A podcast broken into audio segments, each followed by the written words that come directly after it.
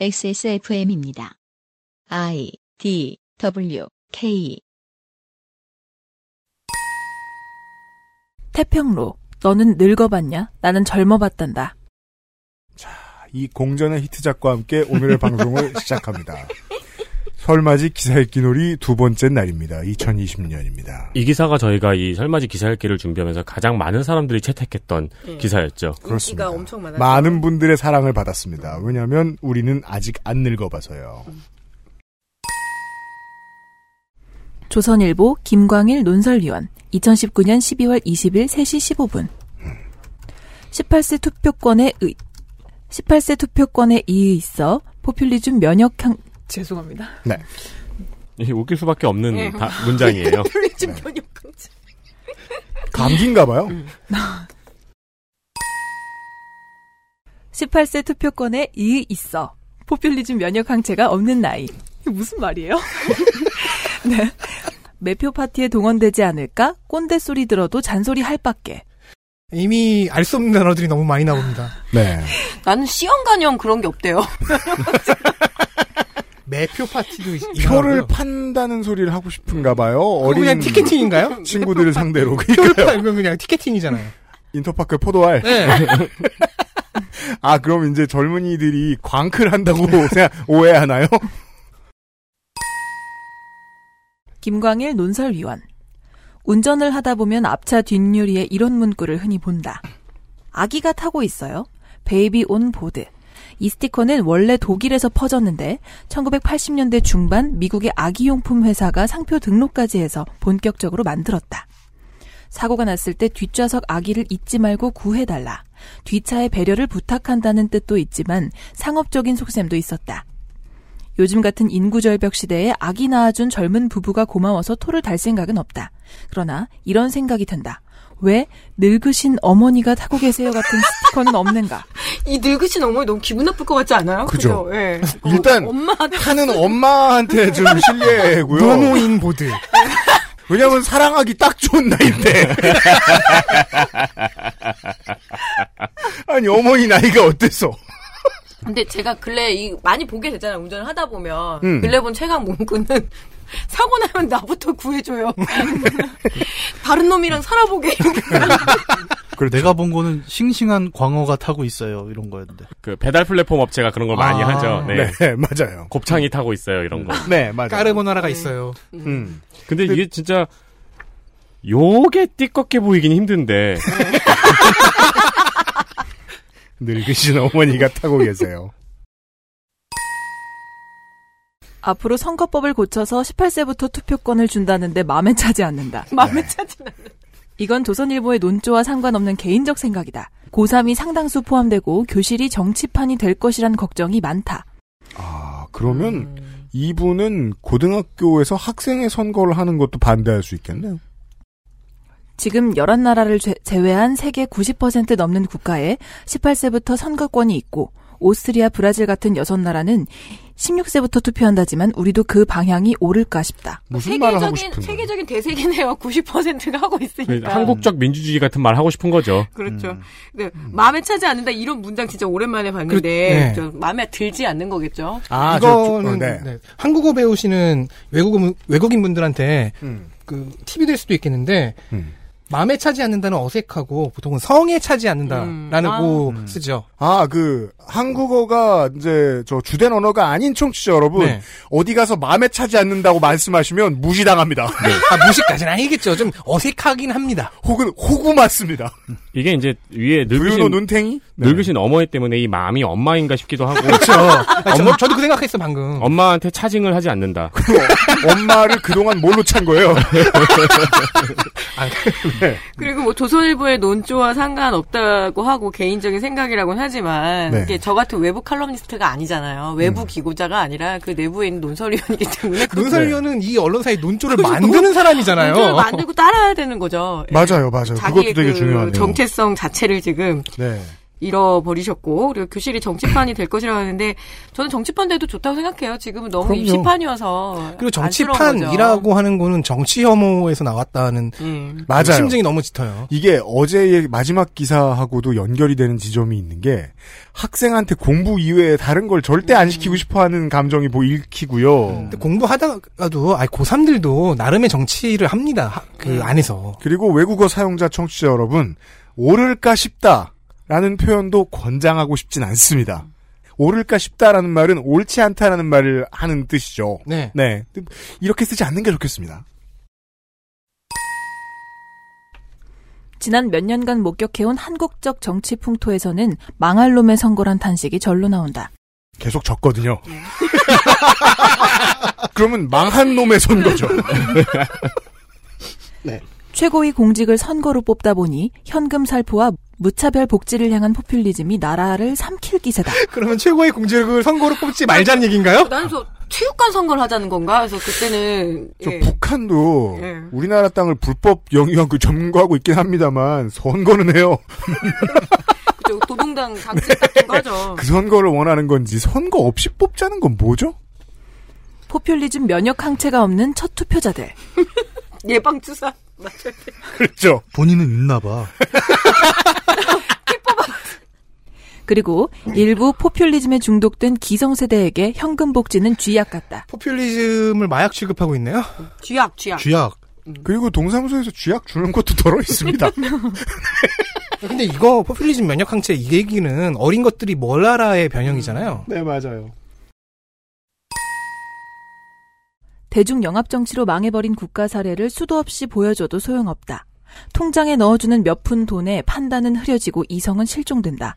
선거를 통한 대의민주주의가 인류 최고 발명품이라고? 천만에.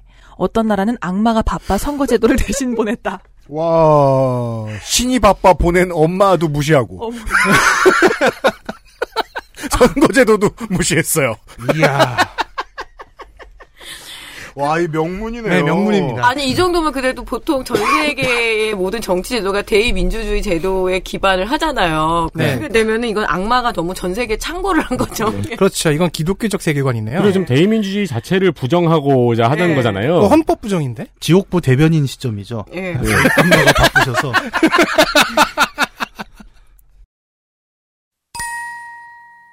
이런 선거는 선거가 아니라 차라리 매표 파티다.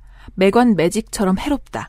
연동형 비례대표가 아니라 연동형 현금살포가 될지 모른다. 아, 비례대표제가 싫은 거군요. 음. 음. 금수저 젊은이와 로또 분양을 경쟁하다 지친 꼰대 가장들이 이제는 생애 첫 투표를 하는 애송이와 세대 전쟁을 벌인다. 애송이. 난 진짜 잘 모르겠는데 로또 분양을 경쟁한다는 게 무슨 뜻이에요? 아파트 분양에서 로또 터지는 얘기겠죠. 아, 그런 그렇죠. 뜻이에요? 근데 그게... 젊은이가 되긴 쉽지 않을 텐데요. 그러니까 꼰대 가장들이 이제 금수저 젊은이와 음. 아파트 당첨 경쟁을 그럴 확률이 한다. 몇이나 되죠? 음. 굉장히 낮죠. 지금 네. 그 얘기를 그런 얼마 없을 그 상황을 예시로 들어가면서 이 꼰대 가장이라고 표현된 기성세대의 심금을 어떻게든 울려보려고 음. 하고 있네요. 근데 꼰대 가장들의 아이들이 애송이 투, 첫 투표자잖아요. 그죠? 그러니까 그리고 그들을 애송이라고 지칭할 권리를 누가 조선일보 논설위원에게 줬는지는 모르겠네요. 랩시? 그렇죠. 아무리 봐도 그러니까 이것도 또 계속해서 드러나는 엘리트 중심주의. 네. 그 생각보다 많은 사람들이 뭔가에 지치면 이런 얘기하고 하는 거 되게 좋아하는데 정신이 이건 것 같거든요. 사람들의 표의 등가성이 싫은 거예요, 지금. 네. 또. 네. 아니, 심지어 민주주의도 싫어하면서 표의 등가성도 싫어요. 막상 민주주의에 들어오면. 저 애송이들이 혹은 저 무지렁이들이 뭘 음, 안다고. 그런 얘기하고 싶은 것 같네요. 단돈 천 원 한 장 세금 내본 적 없는 너희 눈엔 해마다 수백만, 수천만 원씩 소득세 내는 꼰대 유리지갑이 만만해 보이는가. 아서라. 영화 은교의 대사는 명문장이다. 어? 아까 뭐 은교를 좋아하는 건 어떤 할아버지들은 그렇긴 한데 그게 지금 갑자기 떠오르는 건 이상하고요. 그리고 그 용돈도 소득이에요. 그럼요. 단돈 그 아이들이 얼마나 돈 많이 쓴대요. 용돈이 소득이면 네. 한국은 한국의 상당수의 저 민간인들에게 걷어들이는 세금은 보통 소비세잖아요. 그러니까 아이들 알아서 내고 알죠. 있습니다. 미칠 네. 듯이. 그렇죠. 다 내고 있죠. 네. 네. 너희 젊음이 너희 노력으로 얻은 상이 아니듯 내 늙음도 내 잘못으로 받은 벌이 아니다. 그러면 반대도 맞, 사실 같은, 맞는 말이에요. 네. 젊다고 해서 이런 소리를 들는, 들어야 되는 죄가 아니죠, 젊음은. 내가 보기엔 되게 스킵하면서 보신 것 같아. 막 꼼꼼하게 그 영화 은교 보시면. 그러니까. 그러니까 이, 킹광일 씨는. 그쵸, 킹광일이 시죠. 네, 이천십칠 년에도 이런 비슷한 사설을 네. 하나 내서 논란이 된 적이 있어요. 음. 늙는다는 건 벌이 아니다. 음. 이천십오 년. 이천십오 년이었죠. 예, 네. 네, 이천 어, 늙는다는 건 벌이 아니다라는 이제 사설을 내가지고 욕을 많이 먹었는데, 음. 거기에 대해서는 이제 그 당시에 미디어스의 김민아 기자라는 분이, 네. 예, 반박 칼럼을 냈었죠. 님처럼 아, 네. 늙는 건 죄입니다. 네. 음. 그래서 그 칼럼을 읽어보시면 어떤 말투가 들리는 환청을 경험할 수 있습니다. 그리고 글씨가 써있지 않은데 중간에, 아!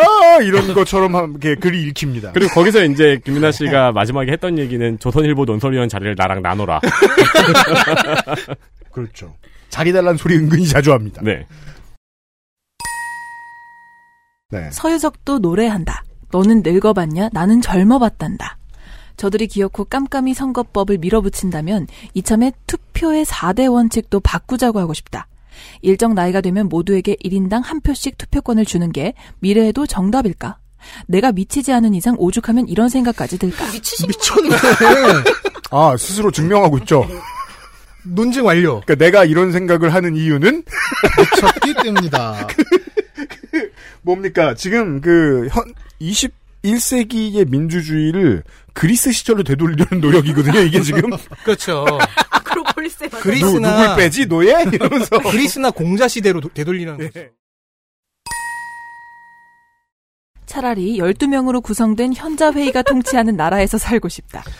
정권의 폭주를 막는 방법은 선거밖에 없다는 것. 그러나 역설적으로 선거가 나라, 나라를 망칠 수도 있다는 것. 그 사이에 끼어 탄식밖에 할 게 없는 현실이 나를 절망케 한다.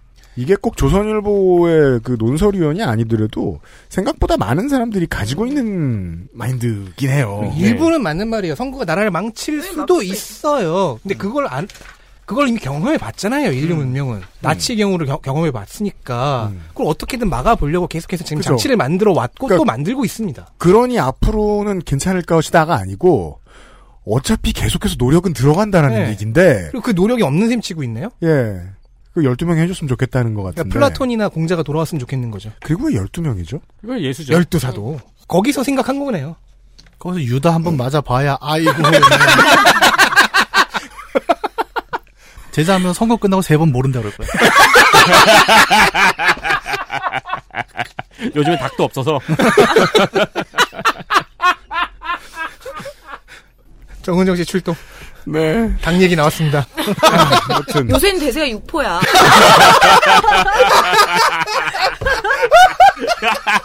그래서 참 재밌는 게 조계종에다가 육포를 보냈으면 대체 가톨릭에는 무엇을 보낼 것인가? 상상도 하기 싫다.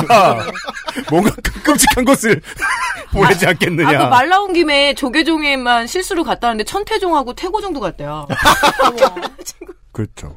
그래서 천주교랑 개신교에는 뭐가 왔는지 너무 궁금합니다. 그러니까요. 네. 배자 대비한 마음으로 드셔보셨죠. 천주교에 아무것도 안 보냈으면 좋겠습니다. 정말 상상도 하기 싫습니다. 아니, 다 먹어요, 천주교는. 네. 먹는 걸 안 보냈을 거예요, 아마. 네, 여튼. 한국중앙이슬람성에는 빼놨겠죠? 네. 거기엔 돼지고기 육포를 보냈을 것 같은데. 어, 그럼요. 소주랑 같이. 아니면 고사 지내시라고 머리. 잔소리 많은 나이든 남자를 헐뜯는 말로 꼰대란 단어가 생겼다고? 천만에. 비뚤어진 학생을 그냥 보아 넘기지 않고 바로 고쳐주시던 선생님을 그리 불렀었다. 빠따로. 이런 나쁜 사람을 봤나? 아니요, 이거는 소수설에도 안 들어가는데? 꼰대를 조롱하는 과자 이름까지 등장했다지만. 그래요? 아, 예, 그, 뭐예요? 라떼는 말이야. 아, 아, 네, 그래서 네, 라떼 이즈 홀스. 아, 네. 아. 좋네요. 젊은이들은 꼰대의 잔소리 덕분에 큰 줄 알아야 한다. 꼰대 아빠는 잔소리만 한 게 아니다. 너희가 어디가 있든 하루에도 여러 번 밥은 먹었냐고 물었고, 너희가 늦게 귀가하는 새벽 한두 시까지 현관문 열리는 소리에 귀를 기울이며 컴컴한 안방에 뜬 눈으로 누워 있었다. 저희 아버지는 코를 골고 계셨는데? 아니, 근데 컴컴한 안방에 뜬 눈으로 누워 있으면. 그 잠을 아, 잠이 안 들 확률이 너무 낮지 않아요? 그렇죠. 네. 그러니까 불을 켜고 이렇게 뜬 눈으로 앉아 계셔야 되는 건데. 아, 그러니까 집에 왔는데 아빠가 깜깜한 방에 뜬 눈으로 누워 있으면 무섭지 않아요? 그렇죠. 안 건방. 아빠. 안 건방. 정말 쏟아. 그리고 저희 아버지는 이러지 않으셨어요? 그냥 잘 죽였어요. 그 새벽 한두 시에 들어오게 한 사람은 이 아빠하고 엄마예요. 네. 네. 네. 네. 미친 정치인들이 너희가 가진 알량한 표 때문에 아첨한다. 영혼을 팔지 말고 선거 똑바로 해라. 다만 늙은 꼰대가 타고 있어요 같은 스티커는 사양한다. 아니 그러니까 이 알량한 표가 진짜 알량하긴 해요. 왜냐하면 사 일오 총선 기준으로 해서 이천이 년 사월 십육일생까지만 해당이 되거든요. 네. 통계를 찾아보니까 한 십사만 명 정도가 해당이 돼요. 음. 그러니까 전체 선거에서 십사만 표가 이제 추가가 되는 건데 이게 또 다 음. 지역별 권역별로 다 나, 나누잖아요. 국회의원 선거기 때문에. 요만큼이에요. 예, 진짜 작은 거예요. 그래서 네. 그 우리 딸한테 물어봤더니 반에서 거의 이렇게 선거권을 가진 친구들이 없대요. 십사만 표면 지역구로 들어가도 국회의원 하나를 못 만듭니다. 네, 그렇죠. 네. 네. 그리고 그 얘기가 되게 명언이었는데 엄마 열아홉 살에 뽑는 거나 스무 살에 뽑는 거나 뭐가 바뀌어? 이러는 거죠. 그러니까 아이들 입장에서는 열아홉 살이나 스무 살이나 그렇게 큰 차이가 없는 거예요. 네. 그리고 나름대로 그 교실 안에서 정치 이야기도 하지만 그 룰이 있대요. 그러니까 그냥 각자. 음. 어, 그렇죠. 예, 정치 이야기 좀 하지 말자. 이런 식으로 되는 분, 분, 문화도 분명히 그럼요. 있거든요. 예. 네. 그리고 여기 영혼 팔지 말고 선거 똑바로 하라는 굉장히 그 결국 투표 똑바로 하라는 이제 뭐랄까요? 충언도 해주시고. 네. 그렇습니다. 네. 그 왜 우리 이거 저 채팅방에서 다른 기사도 이런 비슷한 얘기하는 거 얘기하지 않았었나요? 그. 어, 열아홉 살이 되면 뭐 음주와 흡연을 할 수 없는데 네. 음. 선거가 웬 말이냐 뭐 이런 주장. 음, 음. 근데 그 주장은 되게 멋진 주장이죠. 그 선거를 할 거면 술, 담배는 해야 되지 않겠느냐. 그것도 좀 낮춰라. 이런, 이런 주장이죠. 네. 이렇게 좀 음. 늙은 사람에 대한 이제 존중을 해야 된다는 이야기를 할 거면은 이 김광일 논설위원의 사진부터 좀 바꿔야죠. 음. 유명하죠 그 사진. 네. 그리고 뭐 하나 디테일하게 찍으면 네. 선거 똑바로 해라가 아니라 투표 똑바로 해라죠. 그렇죠. 예, 왜냐하면 청소년들에게는 이제 피선거권은 없기, 없기 때문에. 때문입니다. 네, 네. 투표권이고요. 네. 그리고 이 꼰대라는 단어가 영어권의 그 비비씨에서 소개가 된 적 있죠. 네. 음. 그랬더니 이제 사람들이 거기다 댓글을 달기. 달거나 음. 하면서 이렇게 공감을 표했잖아요. 음. 우리 시어머니가 그렇다. 음. 그동안 표현할 말을 몰랐는데 드디어 알았다. 네. 뭐 우리 남편이 그렇다. 우리 음. 아빠가 그렇다. 이러면서. 네. 저는 이 기사를 보면서 되게 생각이 많이 든 게 어, 조선일보 임직원 분들이 어, 김광일 논설위원께 그 너무 너 꼰대다라는 티를 안 냈으면 좋겠어요. 아, 그러니까요. 음. 많이 당해본 솜씨예요 네. 이게 지금. 그리고 이 꼰대, 억울한 거야. 그 꼰대 과자 나왔을 때 굉장히 비판 논조의 기사를 다뤘던 데가 조선일보거든요. 아, 그래요? 그러니까 이 조선일보의 어떤 기반이라고 해야 되나요? 기반 자체가 조금 어른들이잖아요. 네. 그러니까 그 좀 향하는 퍼포먼스이기도 하겠죠. 네. 우리가 이렇게 지켜드릴게요. 음. 음. 예. 이게 그 조선일보의 저 회사 전체의 고민을 되게 음. 압축적으로 역설적으로 드러내주고 있는지도 모르겠어요. 왜냐하면 정말이지 젊은 독자들을 많이 끌어내야 되는데 위에 있는 사람들이 자신의 진심을 감출 줄 몰라요. 음. 이것도 관리 안 돼서 힘들 것 같아요. 조선일보 입장에서. 그렇습니다. 티비조선에서 문제 일으켜가지고 잘리고. 아, 그렇죠. 근데 사설에서는 차마 지금 못 자르고 있잖아요. 네. 김광일 씨를 만나보았습니다. 잠시 후에 두 번째 기사로 시작하죠. 네. 둘째 날의 설맞이 기사 읽기 놀입니다. 그것은 알기 싫다는 이달의 피씨로 만나는 컴스테이션. 대한민국 일 호 반값 생리대 이십구 데이즈, 건강한 비움 친구 평산네이처 디메이트, 두유는 원래 이 맛, 온두유에서 도와주고 있습니다. 엑스에스에프엠입니다. 건강기능식품 광고입니다. 식사조절, 운동, 수분 섭취, 그리고 비움 친구 디메이트, 평산네이처.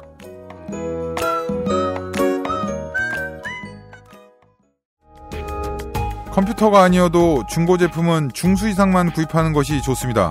안심할 만한 애프터 서비스 기간이 필요하시다면 가격은 컴스테이션이 고민하겠습니다. 컴스테이션에 들려주십시오. 주식회사 컴스테이션. 온두유 매진이래. 아니 먹던 거 먹자. 두유가 두유지 뭘. 온두유는 가마솥으로 만든다던데. 가마솥을 쓰는 공장이 어딨냐. 네가 해먹어 네가. 매일 아침 가마솥으로 만들어요. 두유는 원래 이 맛. 온두유. 네, 안녕하세요. 온두유입니다. 제가 아니고 제가 광고할 회사가요. 네, 아, 온두유에서 사연을 보내주셨어요, 사장님이. 온두유. 네, 온두유입니다.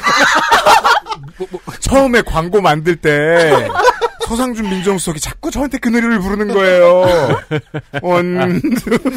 어, 이거 괜찮은 것 같은데 다음 광고는 이거 하면 안 될 것 같아. 더 이상. 심지어 마디가 짧아서 표절로도 안 걸려요. 법적으로 보면. 근데 더 이상 말이에요. 그럼 온두유에서 온 사연을 계속 읽겠습니다. 네. 저희가 굳이 요오드병 같은데 포장하는 이유는 광산화 작용 때문이 맞습니다. 네, 그런 게 있대요. 그 실험실에서나 쓸 법한 음. 그 불투명한 그 세 개의 맞아요. 병을 쓰죠. 음. 두유에는 체내의 독소를 배출시켜주는 천연 상태의 클로로필, 엽록소, 녹색색소 등이 존재하는데 이 녀석이 빛을 받으면 감광체가 돼서 광산화 작용을 일으켜요. 그럼 두유에 불쾌한 냄새가 생기고 맛이 떨어지거든요. 그렇습니다. 굉장히 화학적. 그럼 다시 생각해봐야죠. 네. 투명한 병에 큰 회사가 만든 두유에서는 왜 그런 일이 벌어지지 않는가? 그렇죠. 뭔가 다른 걸로 만들었나 보네요. 네. 저희 제품은 껍질까지 통째로 갈아 넣어서 영향을 많이 받는 탓에 궁여지책으로 빛의 차단을 위해 화학약품 같은 병을 쓰고 있네요. 여기 또, 또, 네. 화, 화, 화학으로 쓰셨어요. 화학의 조예가 있으신 게 탁탁 티가 나는데 이런 오타를 안타깝습니다. 그리고 뒤에 유유가 붙어 있네요. 하지만 저희가 매일 아침 제조한 풍미 그대로 전해드리는 데는 분명히 효과가 있어요. 거짓부렁 아니에요. 온두유는 열심히 하고 있는 것 같습니다. 한번 드셔보십시오. 네. 어, 네. 트위터에서 누가 후기 남겨주신 거 보니까 음. 이 회사하고 가깝다고 그냥 직접 가져오신 분도 계시더라고요. 음. 아, 네, 사장님 이제 그런 거 하지 마세요. 네, 절대 하지 마세요. 용인 씨 처인구에 있긴 합니다. 가급적 사러 가시고요. 네, 아니면 액세스몰에서 주문해 주시고요.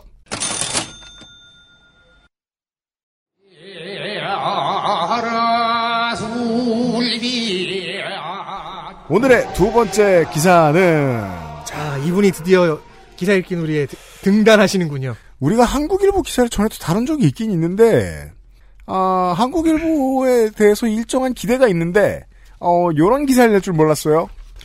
아 이건 사실 한국일보의 문제가 아니고 이분이 워낙 훌륭하신 분이라서 그건 쓰신 분이. 네, 알겠습니다. 조국 사태 예언한 관상가 대통령 결단이 필요한 때. 한국일보 이천십구년 구월 이십삼일 네 시 사십 분. 네, 조국 사태를 예언한 관상가가 있답니다. 자, 엉망진창입니다. 일단 관상가의 말이고요. 그 또 하나 그 하등 쓸모없는 말들 중에 하나가 결단이 필요한 때라는 말입니다. 결단이 필요하지 않은 때가 없고요. 그렇죠. 저희 그 점심 메뉴 정할 때도 필요합니다. 결단이 반드시 필요한 핀포인팅할 수 있는 때도 없습니다. 그 실존하지 않는 개념이라고 보시는 게 좀 좋을 것 같아요. 결단이 필요한 때라는 개념 말이죠. 그러니까 사실 그 정치 평론을 하고자 하는 사람은 이 말은 언제든지 쓸 수 있어요. 네. 그리고 아, 웬만하면 쓰면 안 되죠. 아침에 쓰고 저녁에 또 써도 되고요. 그럼요. 아침에 결단 안 해? 지금이 때다. 이러면서 저렇게 또 할 수 있어요. 네. 하루빨리 결단을 내리지 않으면 조국 법무부 장관을 포함해 정권 전체가 쓰나미에 휩쓸릴 수 있습니다. 이 년 전 조국 법무부 장관이 청와대 민정수석으로 임명될 당시 지금의 조국 사태를 예언한 백재권 한국미래예측연구원장은 현 상황에 대해 이같이 경고했다. 네, 자 전체가 휩쓸릴 수 있다 같은 말은요. 어머 그래 맞아라고 생각하시기 전에 다시 한번 아무 의미가 없는 말이라고 생각하셔야 된다고 저는 봅니다. 그리고 이천십구년 구월에 음. 어... 이걸 몰랐던 사람이 대한민국에 있었나요? 뭐 이 년 전에 뭐 임명될 때 뭐 이런 말을 했대는데 그리고 또 재미있죠. 한국 미래 예측 연구원 이게 두 글자 여러 개 붙이면 그 아직도 있어 보인다고 생각하는 사람들은 정말 많습니다. 네, 네. 한국 미래 예측 연구원이래요. 그래서 제가 찾아봤어요. 이런 게 있는지 일단 안 나오고요. 본인이 어떻게 등록하셨는지 모르겠는데 대신 한국미래예측연구소라는 데가 있어요. 어... 거기는 보면은 그 무슨 뭐 운명상담 이렇게 써있고 그래요. 근데 그, 그 미래예측 내가 왜 쓸데없는 소리 하고 있어? 미래예측연구소의 소장님의 블로그가 있거든요. 네. 그 블로그의 글 제목이 이래요. 한국미래예측연구소 소장 반기문 대선, 대선 불출마 예언 적중 이런 글이 있어요. 비슷비슷해요 또. 이분이 아니잖아요. 그죠? 그러네. 근데 제가 이 얘기 왜 하는 줄 알아요? 알아요? 굳이 검색했잖아요? 그리고 봤더니 아까워서, 오타가 있어요. 아까워서? 반기문 대선 불출마 예언 적중. 아, 적중. 짱 귀여워요. 레이저 쏘는 소리 같다. 쫑. 적중. 아니 근데 저는 개인 아니야? 그게 왜 나오는지 지금. 적지요 그러면. 자, 다음 보겠습니다. 문재인 대통령이 조 장관에 대한 논란을 덮고 그대로 국정을 운영할 경우 정권 차원의 레임덕이 찾아올 뿐 아니라 한국 사회 전체가 혼란에 빠질 수 있다는 것이다. 음. 백 원장은 이십이일 한국일보와의 통화에서 조국 장관은 학자 시절부터 검찰개혁을 이야기했지만 시대적으로 검찰개혁은 아직 이르기 때문에 갈등을 예상했다며. 자, 이걸 관상가한테 물어볼 일입니까? 그러니까요. 저는 이 문장 보고서. 그럼 관상가는 이렇게 대답할 일입니까, 지금? 관상가면 관상의 근거에서 이야기를 해야 되지 않나. 업무에 충실치 못했다. 네. 왜, 왜, 왜? 관상을 안 봐?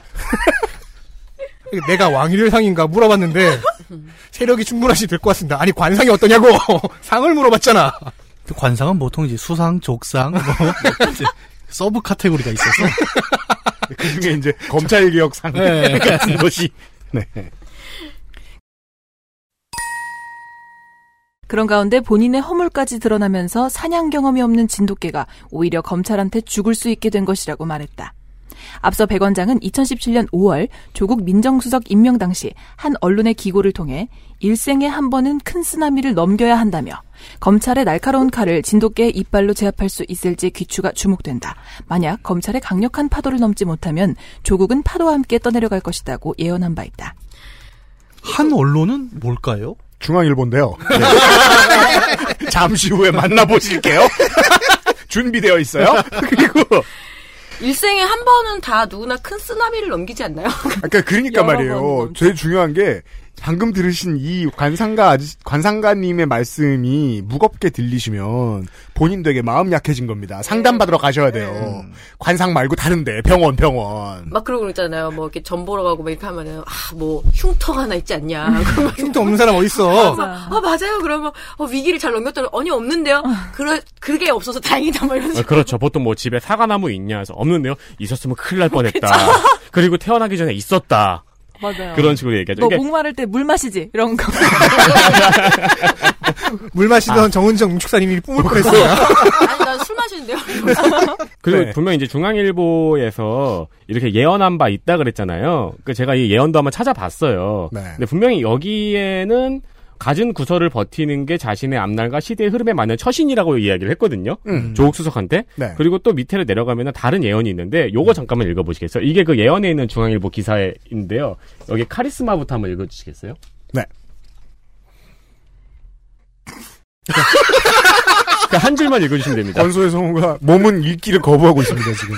카리스마부터요? 네. 카리스마가 약한 조국 수석을 보완시켜줄 인물이 곁에 절대적으로 필요하다. 다행히 흔들림 없고 우직한 악어상을 지닌 윤석열 서울중앙지검장, 주, 서울중앙지검장이 멀리서나마 보인다. 청와대 안과 밖에서 두 사람이 묵묵히 자기 할 일에 매진하기에 문재인 대통령은 남북관계, 북미관계 등 외치에 전념할 수 있는 것으로 보인다. 저는, 저는 역술, 사진, 사진이... 저는 역술을 나쁘게 생각하지 않아요. 아, 저도요. 다만 이런 게 싫어요. 틀린 것만 쏙 빼놔요. 이게 살아남는 방식이라고요. 이러면 역학자들은 뿔려야죠. 이러면 안 되죠. 네. 네, 대박 틀렸죠 일단. 네. 영혼의 파트너. 그러면 아니, 임요한 홍진호 같은 걸 수도 있고. 뭐. 아, 그렇죠, 그렇죠. 네, 원래 기사로 돌아오겠습니다. 백 원장은 조 장관을 진돗개상이라고 했다. 그는 진돗개는 두뇌가 명석하고 충성심이 대단하다면서도 하지만 이름에 나라 국을 쓴다는 것은 스스로를 왕으로 지칭하는 것으로 관상이 이를 견디기 어려웠던 것이라고 설명했다. 어, 관상이 힘들어합니다. 아니 잠깐만요. 과, 이 사람 관상가잖아요. 왜 명리학에도 손을 대요? 아, 그러니까 서브 카테고리가 있다니까. 아, 물론 옆에 있는 분이 하긴 한데. 아니 그러면 예전에 코미디언 김한국 씨는 어떻게 되는 거야? 그러니까요. 그럼 그 한거위는 왜 우리나라 대통령이 되지 않았습니까? 왜 총통 선거에 나가고 있어요? 아니 그리고 분명히 그 예언했던 기사에는 이름에 나라 국제가 있기 때문에 내성을 키우면 나라를 위해 큰 일을 맡을 귀한 상이라 그랬거든요. 근데 지금 말을 바꿨어요. 갖다 붙이고 있네요. 네, 그리고 사실 무슨 말인지는 잘 모르겠어요. 이름에 국을 쓰는데 관상이 이를 견디기 어려웠다는 게 네. 이게 역술을 아, 공부한 사람들한테도 좀 망신인 것 같아요, 제가 보기에는. 나라 국을 써가지고 관상을, 관상을 뒤엎었다. 얘기 아닐까요? 근데 분명히 어. 이천십팔 년에는 그래서 귀한상이라 그랬거든요? 참. 티격태격 하지 마요. 이게 헛소리야. 자, 다음 보시죠. 그는 문재인 대통령을 소외 관상이라고 분석하며 딸 입시 부정, 가족 펀드 논란 등 조 장관을 둘러싼 각종 의혹에도 대통령이 임명을 강행한 것 역시 관상으로 풀었다. 백 원장은 소와 개는 궁합이 너무 좋다며 소는 아무리 큰 허물이 있다고 하더라도 개를 신뢰한다고 말했다. 하지만 백 원장은 이제는 대통령의 결단이 필요한 시점이라고 설명했다. 그는 쓰나미는 조 장관뿐 아니라 마을 전체를 뒤덮으면서 나라 전체가 시끄러운 상황이라면서 조국 장관은 이제 그만두고 싶어도 자기 의지로 그만두기 힘들게 됐다고 말했다. 그만뒀잖아요. 틀렸죠. 음. 이어 조국 장관을 정리할 경우 정권이 무너질 수도 있다고 보지만 오히려 이를 깔끔하게 정리하면 반전할 수 있는 기회가 있다며 아무리 늦어도 뭐 서로 틀린 답을 일단 늘어놓고 있죠. 네. 서로 맞지 않는 답을. 네. 음. 아무리 늦어도 다음 달까지는 결정이 내려지지 않으면 내년 지방선거 등에서 상황이 어려워질 것이라고 말했다. 이젠 지방선거까지 내다봅니다. 이분한테는 지금 이게 끝없는 서브 카테고리가 존재하네요. 이분한테는 네. 내가 왕이 될 상인가 이런 거 물어보면 안 되겠네요. 다 틀릴 거 아니야. 아니, 이분은 그리고 되게 큰 것도 틀렸어요. 일단 이천십구 년 기준에서 내년에는 지방선거가 있는 게 아니잖아요. 아! 절대로 물어보지 마십시오. 왕이 되고 싶으신 분들. 이 관상가 아닙니다. 음, 근데 소하고 개가 진짜 궁합이 좋아요? 몰라요. 몰라요. 소하고 개들한테 물어봐야죠. 농축산인인 제가 대답을 꼭 해야 될 것 같은데 정말 제보 부탁드립니다. 아, 저도 역수, 역학 좀 공부해봤는데 네. 이쪽은 몰라가지고 아예. 다행히도 풍수지리 쪽은 안 건드리셔가지고. 아, 풍수지리 기사에도 있어요. 네. 이번 사망을 검색해보면 풍수지리도 있어요. 네. 소하고 개는 궁합이 좋아요. 우리 그런 말 많이 해요. 개나 소나. 아. 정말 이런 근거로 그런 말씀을 하시는 거죠? 아니, 맞대니까. 네. 그러니까 이분의 역학, 역학자로서의 소양도 이제 의심이 음. 되네요. 아마 참고문헌의 국어사전. 개나 소나. 동아 프라임. 네. 들고 다니기 무거우니까 아마 콘사이스 이런 걸 거예요. 자, 엑스에스에프엠입니다.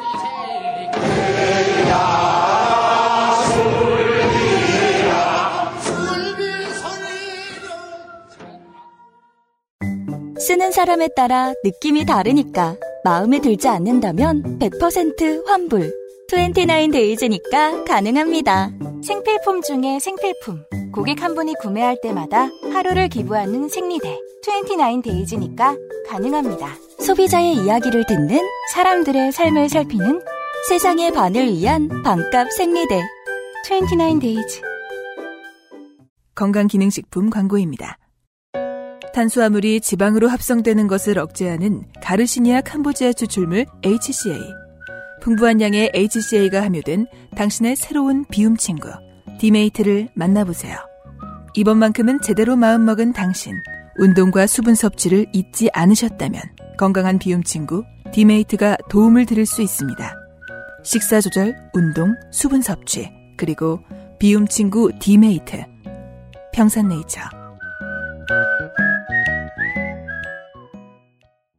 제조 일자가 잘 보여요. 두유는 원래 이 맛. 온두유. 이분의 이분이 쓰던 중앙일보의 칼럼을 찾아보았습니다. 그러니까 이 한국일보의 이거는 결국 삭제됐잖아요. 그렇죠. 네.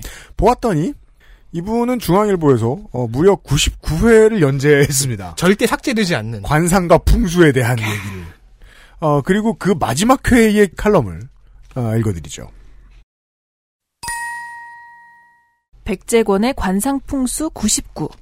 악어상 윤석열 검찰총장 될 것인가. 사람을 악어 얼굴이라고. 네.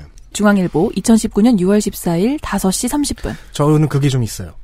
메이크업 아티스트나 음. 관상가 같은 직업들은 음. 외모 평가를 해야 되는 직업이잖아요. 아, 네, 음. 그렇죠. 이거는 좀 예외로 봐야 되지 않을까. 근데 그, 그, 역술에 보면 악어와 관련된 것도 뭐가 있나 봐요? 그 그러니까요. 수호지 같은 데 보면 네. 한지 아, 홀률이라고, 홀률이 네. 악어. 홀률이 악어예요. 아, 그래요? 그렇구나. 아, 근데. 마른 땅이 나온 악어란 뜻이었죠. 그게 되게 신기한 게, 그, 홍영표 형 같은 경우는 퓨마에. 샀거든요. 아마도 그거, 그, 그, 그, 표상을 어떻게, 표상. 그러니까, 표범의 상을 퓨마로 바꾼 걸 거예요. 뭐, 하마도 있고요. 이번 거 내려가다 보면은, 아. 네. 고대 중국에 하마 있었어요. 거의 거예요. 서울대 동물원, 그, 서울 국립동물원 수준의 하나씩. 최악은 아마 혹시 펭귄 상은 없었나요? 펭귄은 절대 고대 중국에 없었거든요? 팽하, 이러면서. 아, 참고로, 저기, 최근에 제가 본 논문 중에는, 네. 펭수랑 뽀로로의 그, 체형을 두고 사상의학적으로 검증한 거예요. 아, 일단 사상의학이 한의학에서 사장된 지가 언젠데. 그러니까 세상은 넓고 바보는 많은데요. 이 칼럼은 참 귀합니다. 보시죠. 문무일 검찰총장 임기가 칠월 이십사일 끝난다. 검찰총장 후보 추천위를 통해 차기 검찰총장 후보가 사 인으로 압축됐다. 봉욱 대검차장, 김오수 법무부 차관, 이금로 수원고검장, 윤석열 서울중앙지검장이다. 차기 검찰총장을 두고 하마평이 무성하다. 누가 임명돼도 험난한 여정이 기다리고 있다. 관상으로 네 명 후보를 짚어봤다. 좋아요. 봉욱 대검 차장은 후보 중 연수원 기수가 가장 빠르다. 대검 정책기획과장, 대검 공안기획관 등을 역임했다.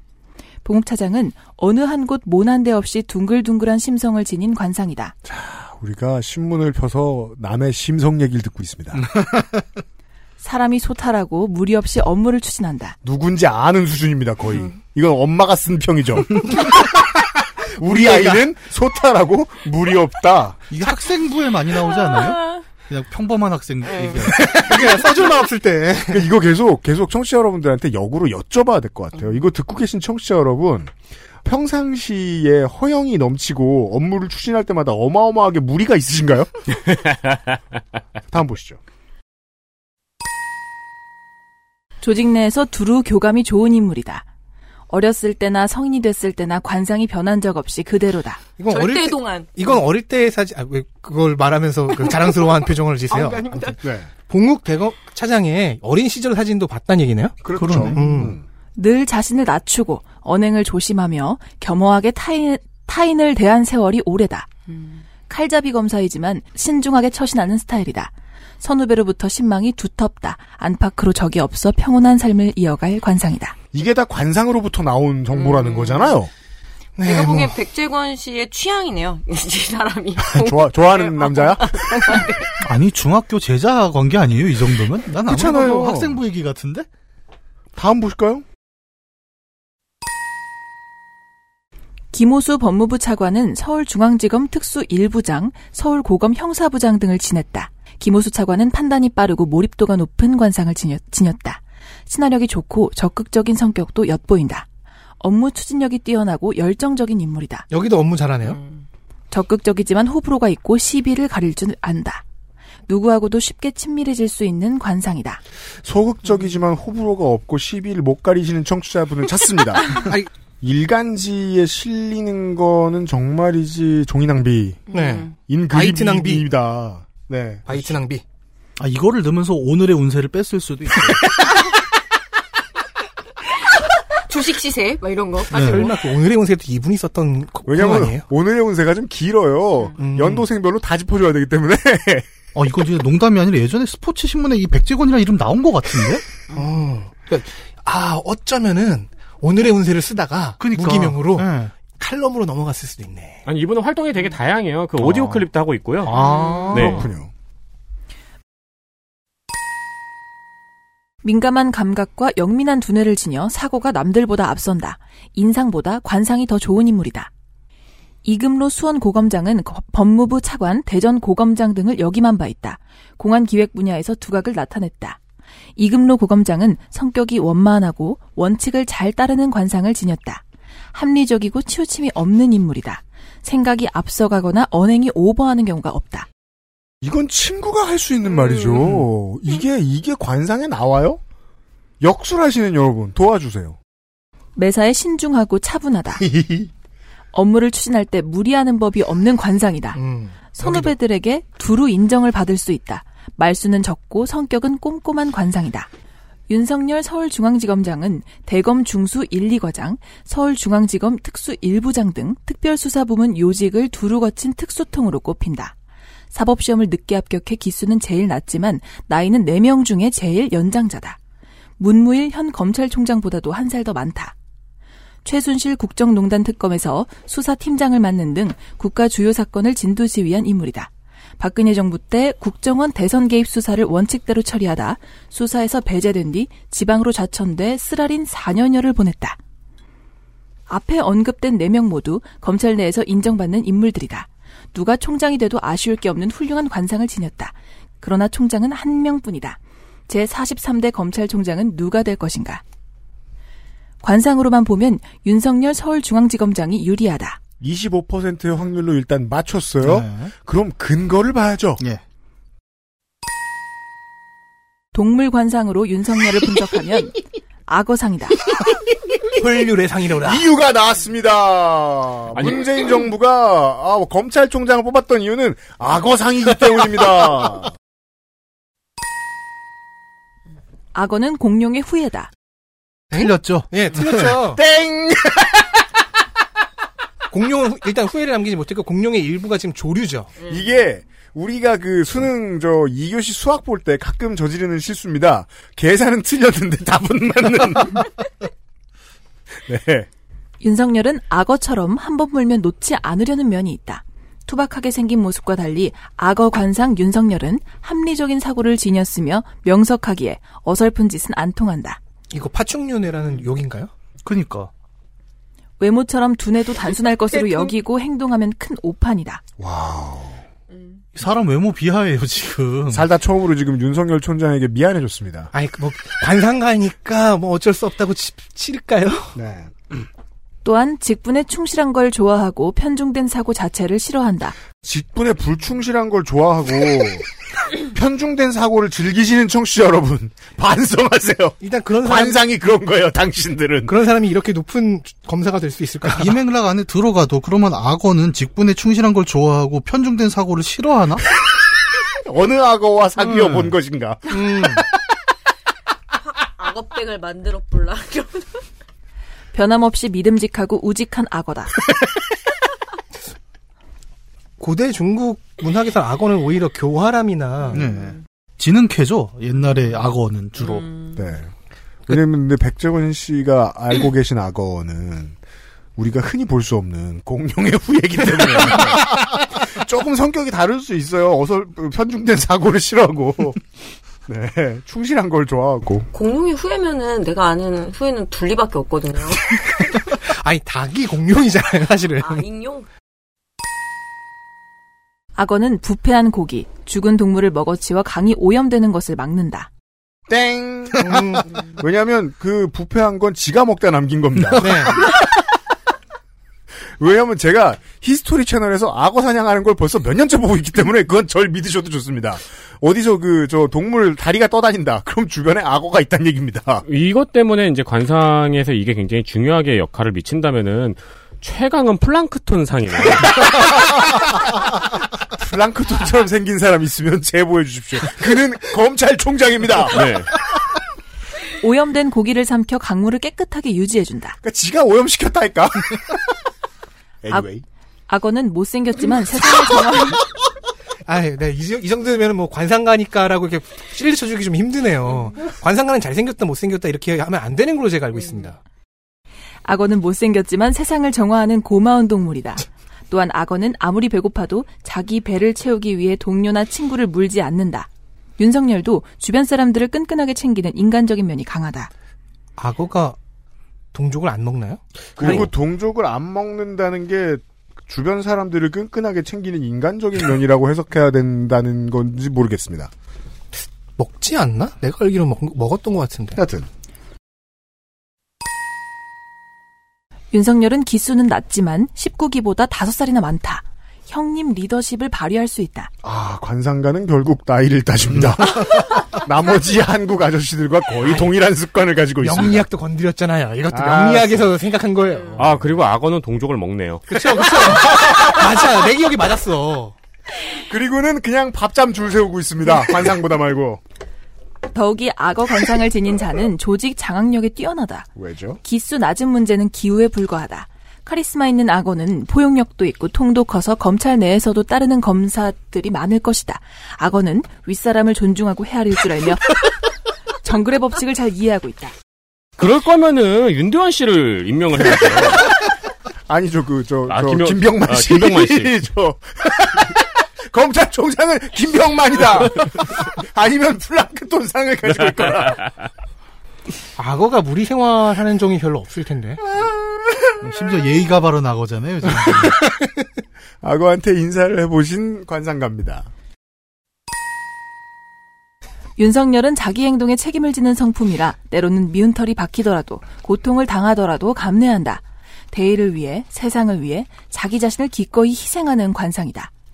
옳은 일을 위해서는 실현도 자청하는 대범한 관상을 지니고 태어났다. 윤석열은 보스 기질이 강하다. 리더십도 타고나 통솔력을 발휘할 것이다. 문재인 정부에서 악어를 앞세우면 국정 동력을 잃지 않고 추진하는 일에도 버팀목이 될 수 있다. 윤석열은 시대가 원하는 관상을 지녔다. 세상이 악어를 부르고 있다. 어우, 마지막 문장 좋다. 그 악어도 왔으면 악어새도 이렇게 같이, 그죠? 옆에, 옆에 있지 않을까요? 악어새 누구지? 이, 이 이론에 따르면 있을 것 같은데? 야, 이게 검찰이 늪지대군요. 그러니까 말이에요. 아니 근데 저는 이 그래서 아까 앞에 읽었던 분이랑 너무 그 꼰대 냄새라고 표현을 해도 될까? 그러니까 음. 사람을 너 못생긴 악어 닮았어. 근데 야 내가 나쁜 뜻으로 말한 게 아니야. 음. 근데 듣는 사람 아. 되게 기분 나쁘잖아요. 이거 검찰총장이 보면 뭐라고 생각할 것 같아요? 난 당장 여기 연구소 압수수색 할 것 같은데? 진짜? 네. 악어랑 잘 아는지 물어보고. 응. 그래서 이 구십구 번째 칼럼을 마지막으로 이 백종원의 풍수관상은 없어졌습니다. 이걸로 근데, 끝났어요. 네, 근데 이것 때문이 아니고 그 조재범 코치하고 심석희 선수의 저거를 보도를 아, 하면서 네. 네. 순한 인상 뒤에 숨겨진 폭력성의 경, 경악이라고 그 제목을 달았었거든요. 네, 그냥... 순한 인상 뒤에 숨겨진 폭력성의 경악이라는 제목을 달았는데 그게 이제 조재범 코치에 대한 관상이었어요. 음. 근데 그 이름을 앞에 떼고 고 중앙일보에서 편집을 음. 고 헤드라이너만 놓고 사진을 심석희 사진을 넣었어요. 음. 심석희 선수 사진을. 음, 그렇죠. 네, 그래서 이제 당연히 이제 문제가 되는 사안이기 때문에 항의가 빗발쳤고 결국 이 칼럼 지면을 없앴습니다. 음. 왜냐하면 이게 싫은 사람들도 이유를 잘 대기가 어려우니까 그냥 좀 구십구 회 동안 참고 있었을 수 있어요. 아. 근데 성범죄로 넘어오니까. 이걸 이 아무 말이나 하는 관상가가 다루는 게 진짜 잘못됐다는 게 딱 티가 났거든요. 네, 그렇죠. 예. 네. 아, 근데 우리가 섬뜩해야 될 거는 아까 한국일보도 잠깐 얘기를 했지만, 네. 그러니까 나름 메이저 언론사의 지면에서 물어보고 앉았어요. 네. 이런 글이 계속 나오고 있었다는 거잖아요, 사실. 네. 구십구 개까지요. 네. 네. 관상은 과학이 아니니까 쉽게 말하면 안 되는 것임에도 올라갔고, 그리고 저는 관상에 대해 모르지만 아무리 봐도 관상의 그 기본 윤리 같은 것, 기본 법칙 같은 걸 다 어기고 있는 것 같거든요. 제가 네. 보기엔.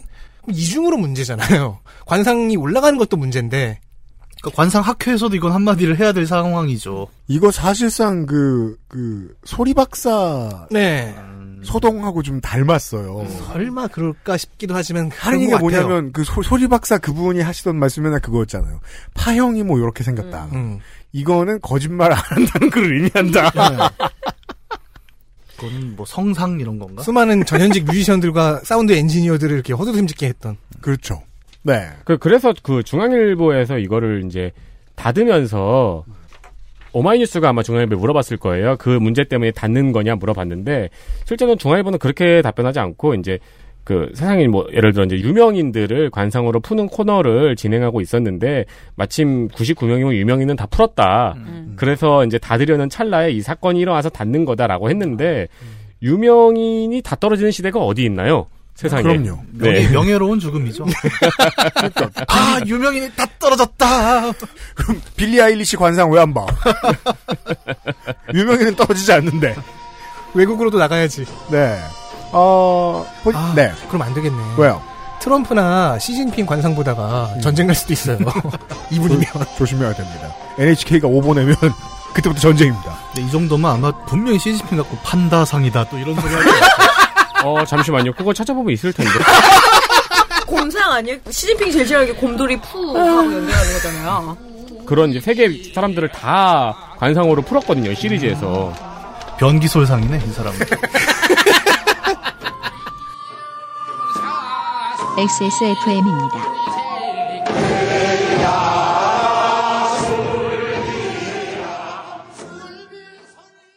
다른 슬림 제품에 비해서도 얇아요.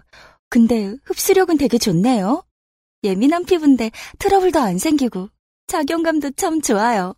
저는 이제 이것만 쓰려고요. 합리적인 당신의 선택. 투웬티나인 데이즈. 고민 없이 케미가 좋은 최신 피씨를 만들고 싶을 땐 엑스에스몰에서 컴스테이션 이달의 피씨를 고려해 주십시오. 주식회사 컴스테이션. 그냥 저는 짠다고 짠 건데 그 구성을 어, 금요일에 기사 읽기 놀이 시간은 그 라떼이즈 호스 특집이 되어버렸습니다. 네, 오늘의 마지막 칼럼이에요. 방송사는 올바른 말투 텍스트를 마련해야. 월간조선 이천십구년 십이월 이십칠일 박동훈 단국대 경제학과 명예교수. 여기서 올바른 말투 텍스트를 마련해야라고 할 때 텍스트는 뭐 규범 같은 게 있었으면 좋겠다라는 의미인 걸로 보여요. 네, 그런 의미였기를 바랍니다. 보시죠. 그래야 맞거든요. 네, 에디터가 준비했어요. 이 명예교수에도 집중할 필요가 있죠. 음. 네, 저희가 보통 이런 문제 제기를 할 때 단골 직업입니다. 석자 교수, 명예 교수. 네. 지상파 종편할 것 없이 대부분의 티비는 날마다 토론의 장을 방영한다.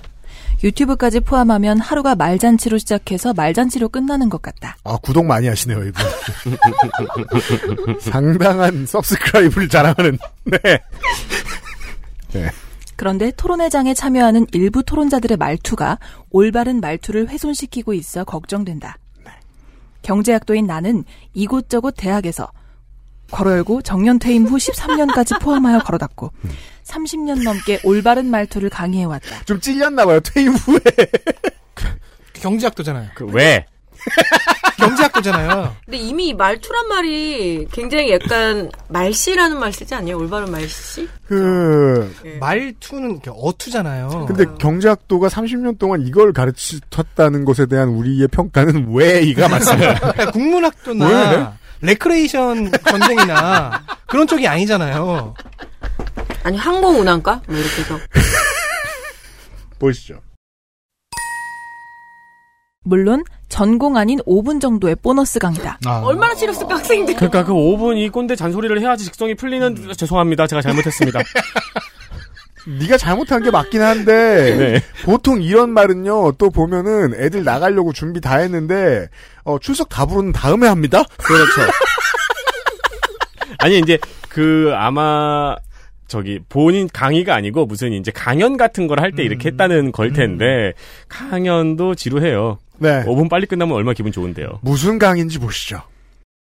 김영삼, 김대중 대통령은 휘호 밑에 대통령 김영삼, 대통령 김대중이라고 올바른 말투를 쓰는데도 대한민국의 일부 교수, 목사, 국회의원, 기자들은 토론장에 나와 자기 자신을 홍길동 교수, 홍길동 목사, 홍길동 국회의원, 홍길동 기자라고 소개하니 가소롭지 않은가? 왜요? 왜요? 그러니까 뭐 홍, 그러니까 홍길동 교수인데 자기가 홍길동 목사라고 소개하는 거면 잘못했겠죠. 아니, 아니 이게 음. 거짓말이니까. 실제로 유효한 지적이긴 합니다. 이제 네. 자신을 소개할 때는 직함을 앞에 두고 이름을 뒤에 둬야 된다. 그러니까 음. 되게 고리적에 있었던 유효한 지적이긴 합니다. 네. 아니, 근데 그, 뭐 네. 그걸 지적한다고 하더라도 왜 가소로워야 돼요? 그리고 이제 그 머릿속에 물음표가 하나 있었죠. 김영삼, 김대중이 왜 나왔는가? 그러게요. 네, 그건 맨 마지막에 알려드리겠습니다. 보죠. 이 칼럼에서는 올바른 말투가 어떻게 훼손되고 있는가를 사례를 들어가며 얘기한다. 방송사들은 올바른 말투 텍스트를 마련하여 올바른 말투 훼손 방지에 앞장서줄 것을 제안한다. 여기서 이야기하는 올바른 말투는 모르는 사람 사이에서나 공식 석상에서 사용하는 말투임을 미리 밝혀둔다. 음. 올바른 말투의 기본 수칙은 어떤 것일까? 올바른 말투의 기본 수칙은 나와의 대화 상대자가 누구인가에 따라 말투가 결정된다는 것이다. 두 가지 예를 든다. 이제부터 예가 꽤 많이 나올 겁니다. 월간조선에서 게재된 이 기사는 그렇기 때문에 이 사례를 들어서 올바른 말투를 설명하고자 합니다. 그것이 네. 목적이에요. 음, 그렇다면 어떤 사례를 들 것인지를 앞으로 찬찬히 살펴보면 됩니다. 보시죠. 사례 일. 부자 간의 대화. 아버지, 둘째 아들에게 네 형 어디 갔니? 둘째 아들, 형은 학교에 갔어요. 이때 형님은 학교에 갔어요라고 말하면 안 된다. 말하는 둘째 아들에게는 형님이지만 대화의 상대자 아버지에게는 아래이기 때문에. 저는 우리 형들을 형님이라고 불러본 적이 단 한 번도 없습니다. 나이차가 많은데도. 이 지긋지긋한 압존법.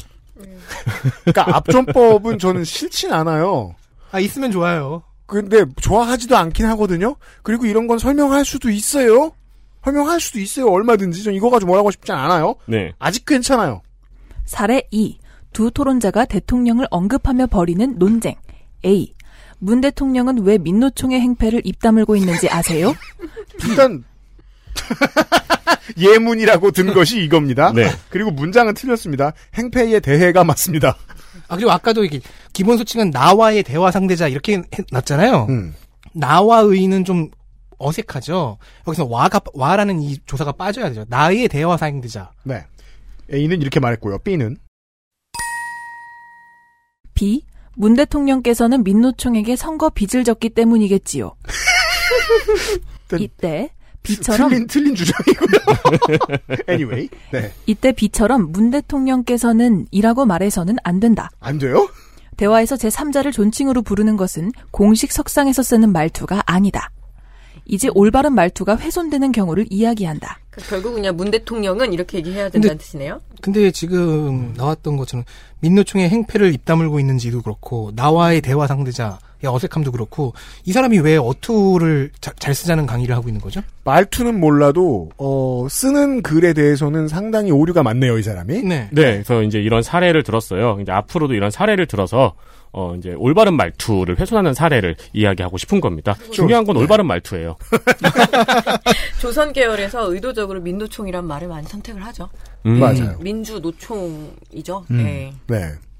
그래서 민노총에서 항의해야 됩니다. 음. 일노총이라고 써라 이놈들아. 음. 라고. 맞아요. 지금 이번 달부터는 일노총이다 이러면서. 여튼.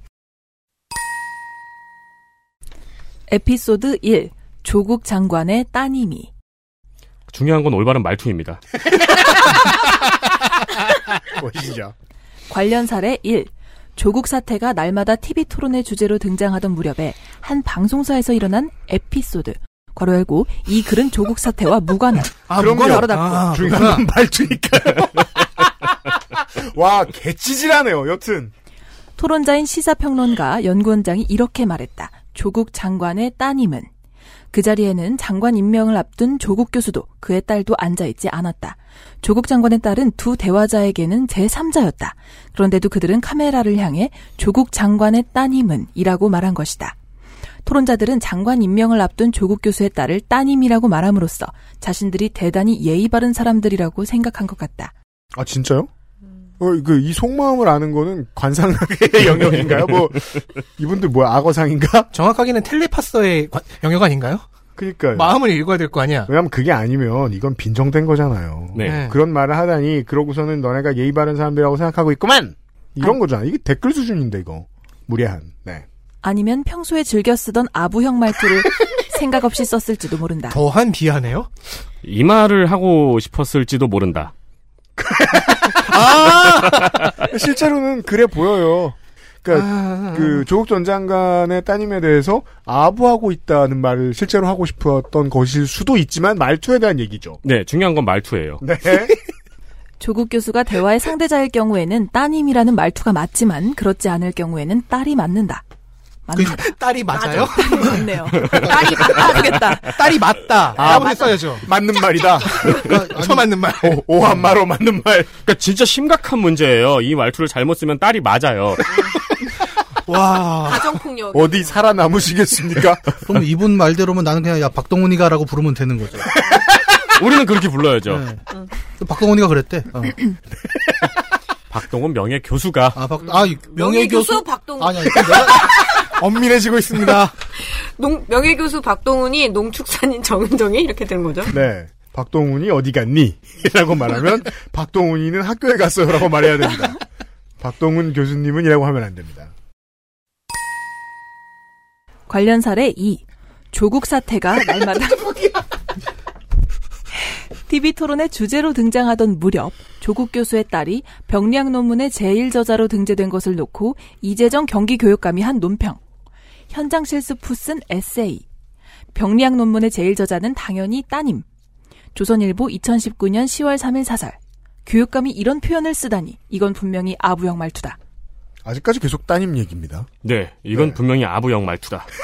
말투가 문제인데 아부형 말투다. 다른데 말 이건 그냥 단어 선택 혹은 뭐 호칭, 압존법 이런 식으로 바꿔도 되지 않나요? 꼭 이걸 말투라고 뭉뚱그려야 되나? 어, 뭐, 뭐 틀린 말투는 맞아요. 근데. 네, 뭐. 네. 음. 에피소드 이. 김평우 변호사. 아, 이번에도 아. 뭐 말투가 중요한 거죠? 응. 박근혜 대통령 탄핵 이슈로 나라가 한창 들끓고 있을 때 에피소드. 괄호 열고 이 글은 박근혜 대통령 탄핵과는 무관한. 괄호 닫고. 틀린 말투가 중요하니까. 와, 본인도 속이 보인다는 걸 되게 잘 알고 있나 봐요. 대한변협 회장을 역임한 김평우 변호사가 박근혜 대통령 탄핵이 부당하다는 성명서를 사흘이 멀다 하고 일간지에 낸 적이 있다. 그런데 성명서의 끝은 항상 이렇게 마무리되었다. 김평우 변호사. 김평우 변호사가 자신이 발표한 성명서에 김평우 변호사라고 쓴 것은 잘못이다. 충격적입니다.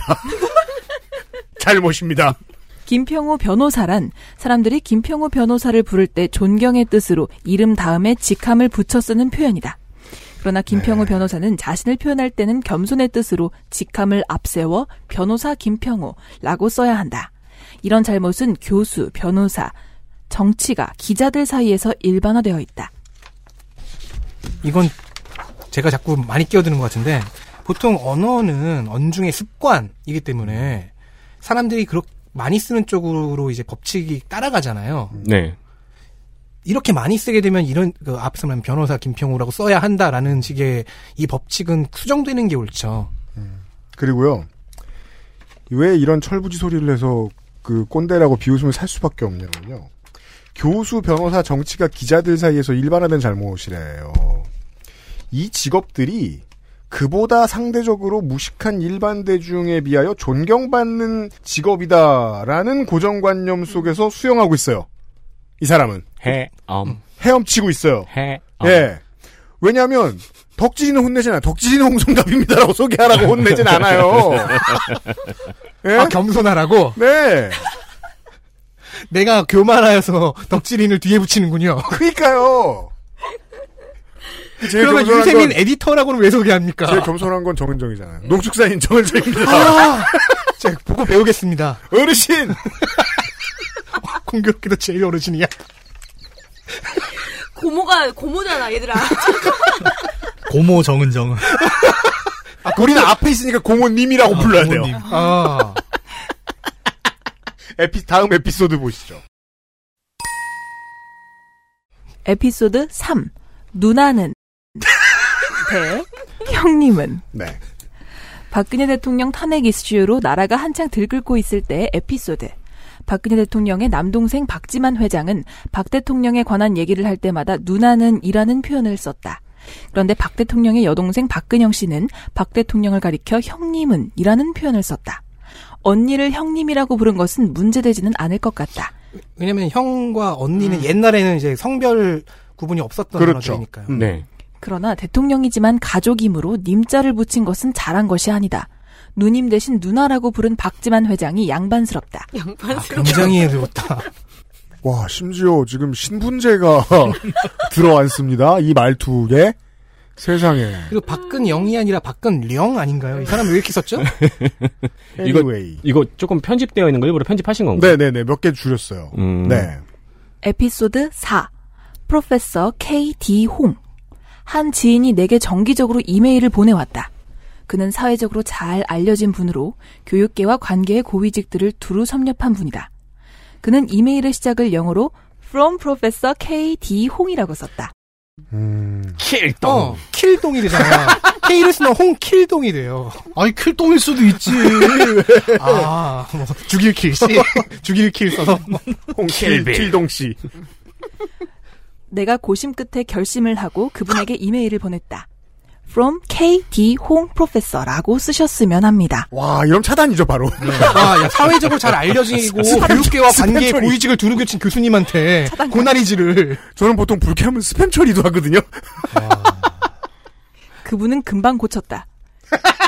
좋은 분이네. 그분은 대인배네. 홍길동 교수님. 아니지. 그러니까 이 사람한테 메일 보낼 때만 이렇게 고친 거죠. 그럴 수 있네. 아, 네, 네. 뭐.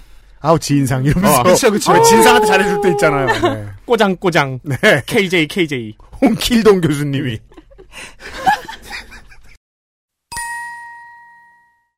영어권에서는 우리말과는 달리 존경의 뜻으로 이름 앞에 직함을 붙여 프로페서 케이디 홍으로 부르지만 자신을 소개할 때는 겸손의 뜻으로 케이디 홍 프로페서로 직함이 뒤에 와야 한다.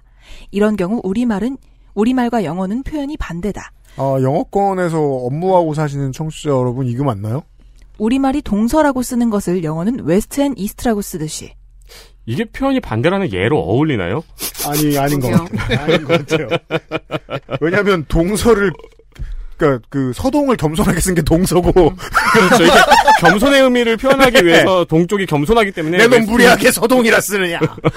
지금 이거는 뭐 겸, 존경과 겸손의 의미가 아니라 그냥 수식하는 그 방향이 언어상 반대여서 그런 거 아닌가? 예, 이거 사실은 설이 많아요. 왜 이게 이 방향이 음. 설정되었는가. 근데 뭐 명확한 답변은 없고. 근데 이게 어순이 반대인 거를 표현하기 위해서 동서와 웨스트앤드 이스트가 어울리는지는 생각을 해봐야 될 것 같습니다. 이런 식으로 이제 말씀을 하시는 거면은 어, 사무엘 엘 잭슨 선생이 어, 이름 뒤에 에, 머더 땡땡을 붙이면 그게 직함이냐고.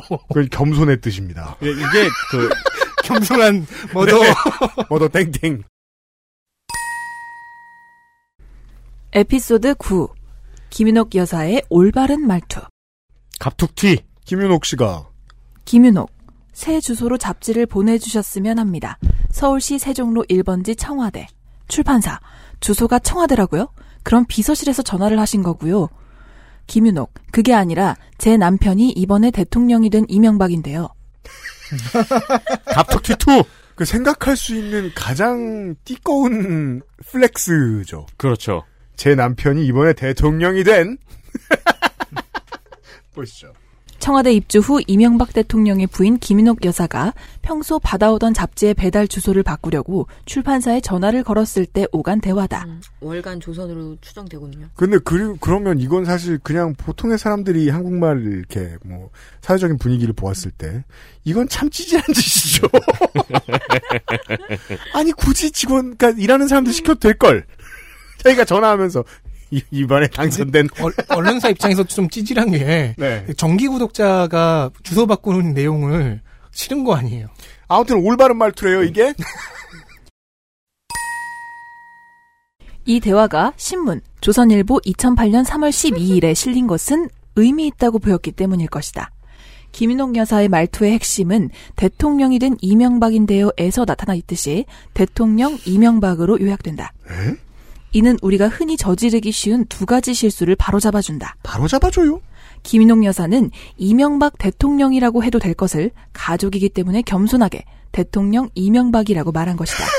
그리고 실제로 김윤옥 씨는 대통령 이명박이라고 말하지 않았어요. 대통령. 대통령이 된 이명박이라고 말했죠. 그렇죠. 요약하면 제 남편이 이명박인데요. 네. 아니 사실 이건 그리고 이렇게 설명하는 건 약간 자랑이에요. 왜냐면 제가 이번에 앨범을 백만 장 판 누군데요. 그거잖아. 네. 그렇죠.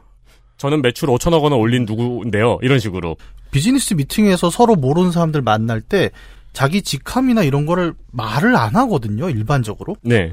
예. 명함으로 주고받죠. 오히려 지금 현대의 비즈니스 매너는. 네. 그러면서 자기가 올렸던. 그리고 이 직함을 네. 앞에 붙이고 뒤에 붙이고를 지금 편집된 부분까지 세보면은 한 네 번, 세 번, 네 번을 지적을 하고 있어요. 이거 하나 가지고. 이거는 한 번만 지적해도 될 문제잖아요. 음. 올바른 말투는 몰라도 올바른 글은 아니죠. 음. 이렇게 반복해서 똑같은 문제를 지적하는 거를. 그리고 같은 얘기가 계속 나오면서 나온 사례들을 통해서 이 사람이 세상을 보는 눈을 보는 것밖에 없어요. 남은 게 지금. 예.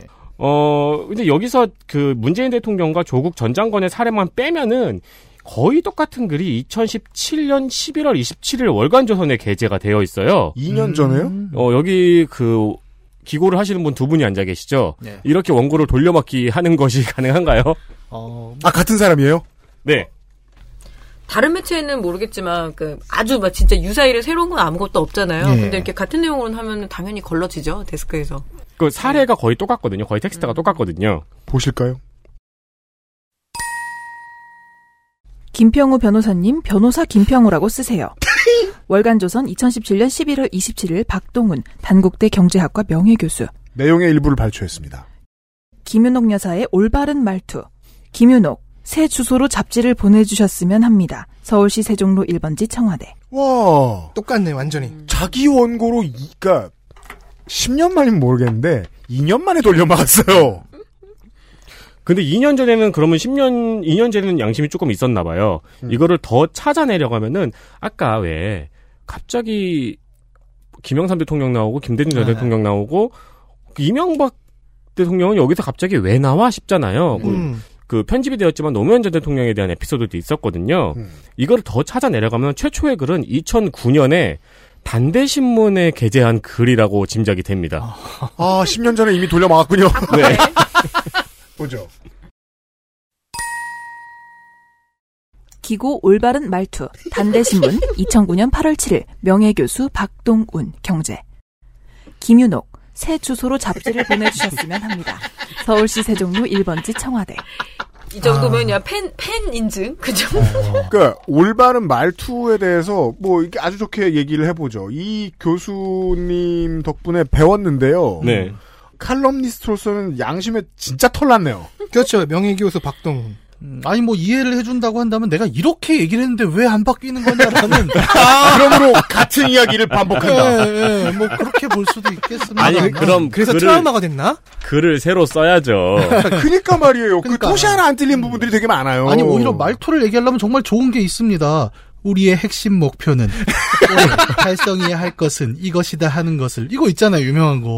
네. 이런 게 전형적인 중복 게재잖아요. 그렇죠. 그러면은 다 원래 취소가 돼야 되는 거고. 예. 원래는 원고를 하는 사람으로서 입장은 중복 게재를 한다면은 그냥 그 매체에 맞춰서 또 고쳐줘야 되거든요. 네, 살짝 살짝. 그러니까 물론 학술 논문과는 법칙이 좀 다르고 네. 좀 느슨한 측면이 있긴 있어요. 근데 십 년 전 글은 정말 그렇죠. 그리고 리믹스를 좀 네. 저 같은 경우도 다른 데 썼던 원고를 뭐 그 아이씨에서 쓰고 뭐 그 아이씨에서 했던 원고를 다른 데 가, 갖고 하긴 음. 하는데 그때마다 버전을 바꾸거든요. 네. 매체에 맞게. 그래서 아. 그거를 이천십구년에 다시 월간조선에 보내면서 사례를 추가를 네. 했잖아요. 어떤 사례를? 어, 문재인 조국, 조국 사태와 무관한 조국 사례와 박근혜 대통령 탄핵과는 무관한 박근혜 대통령 탄핵 사례를 추가를 한 아, 거예요. 그렇군요. 오케이. 인정! 인정! 재미, 재미있습니다. 네. 네.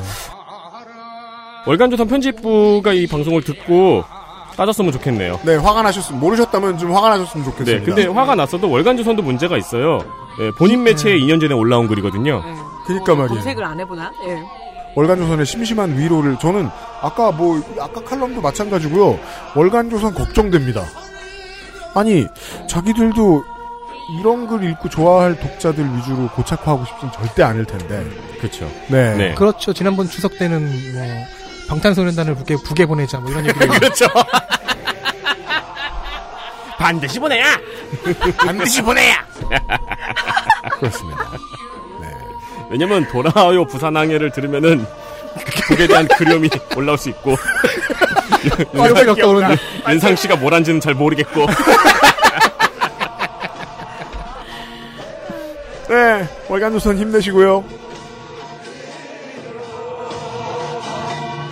엑스에스에프엠입니다. 아이, 비, 더블유, 케이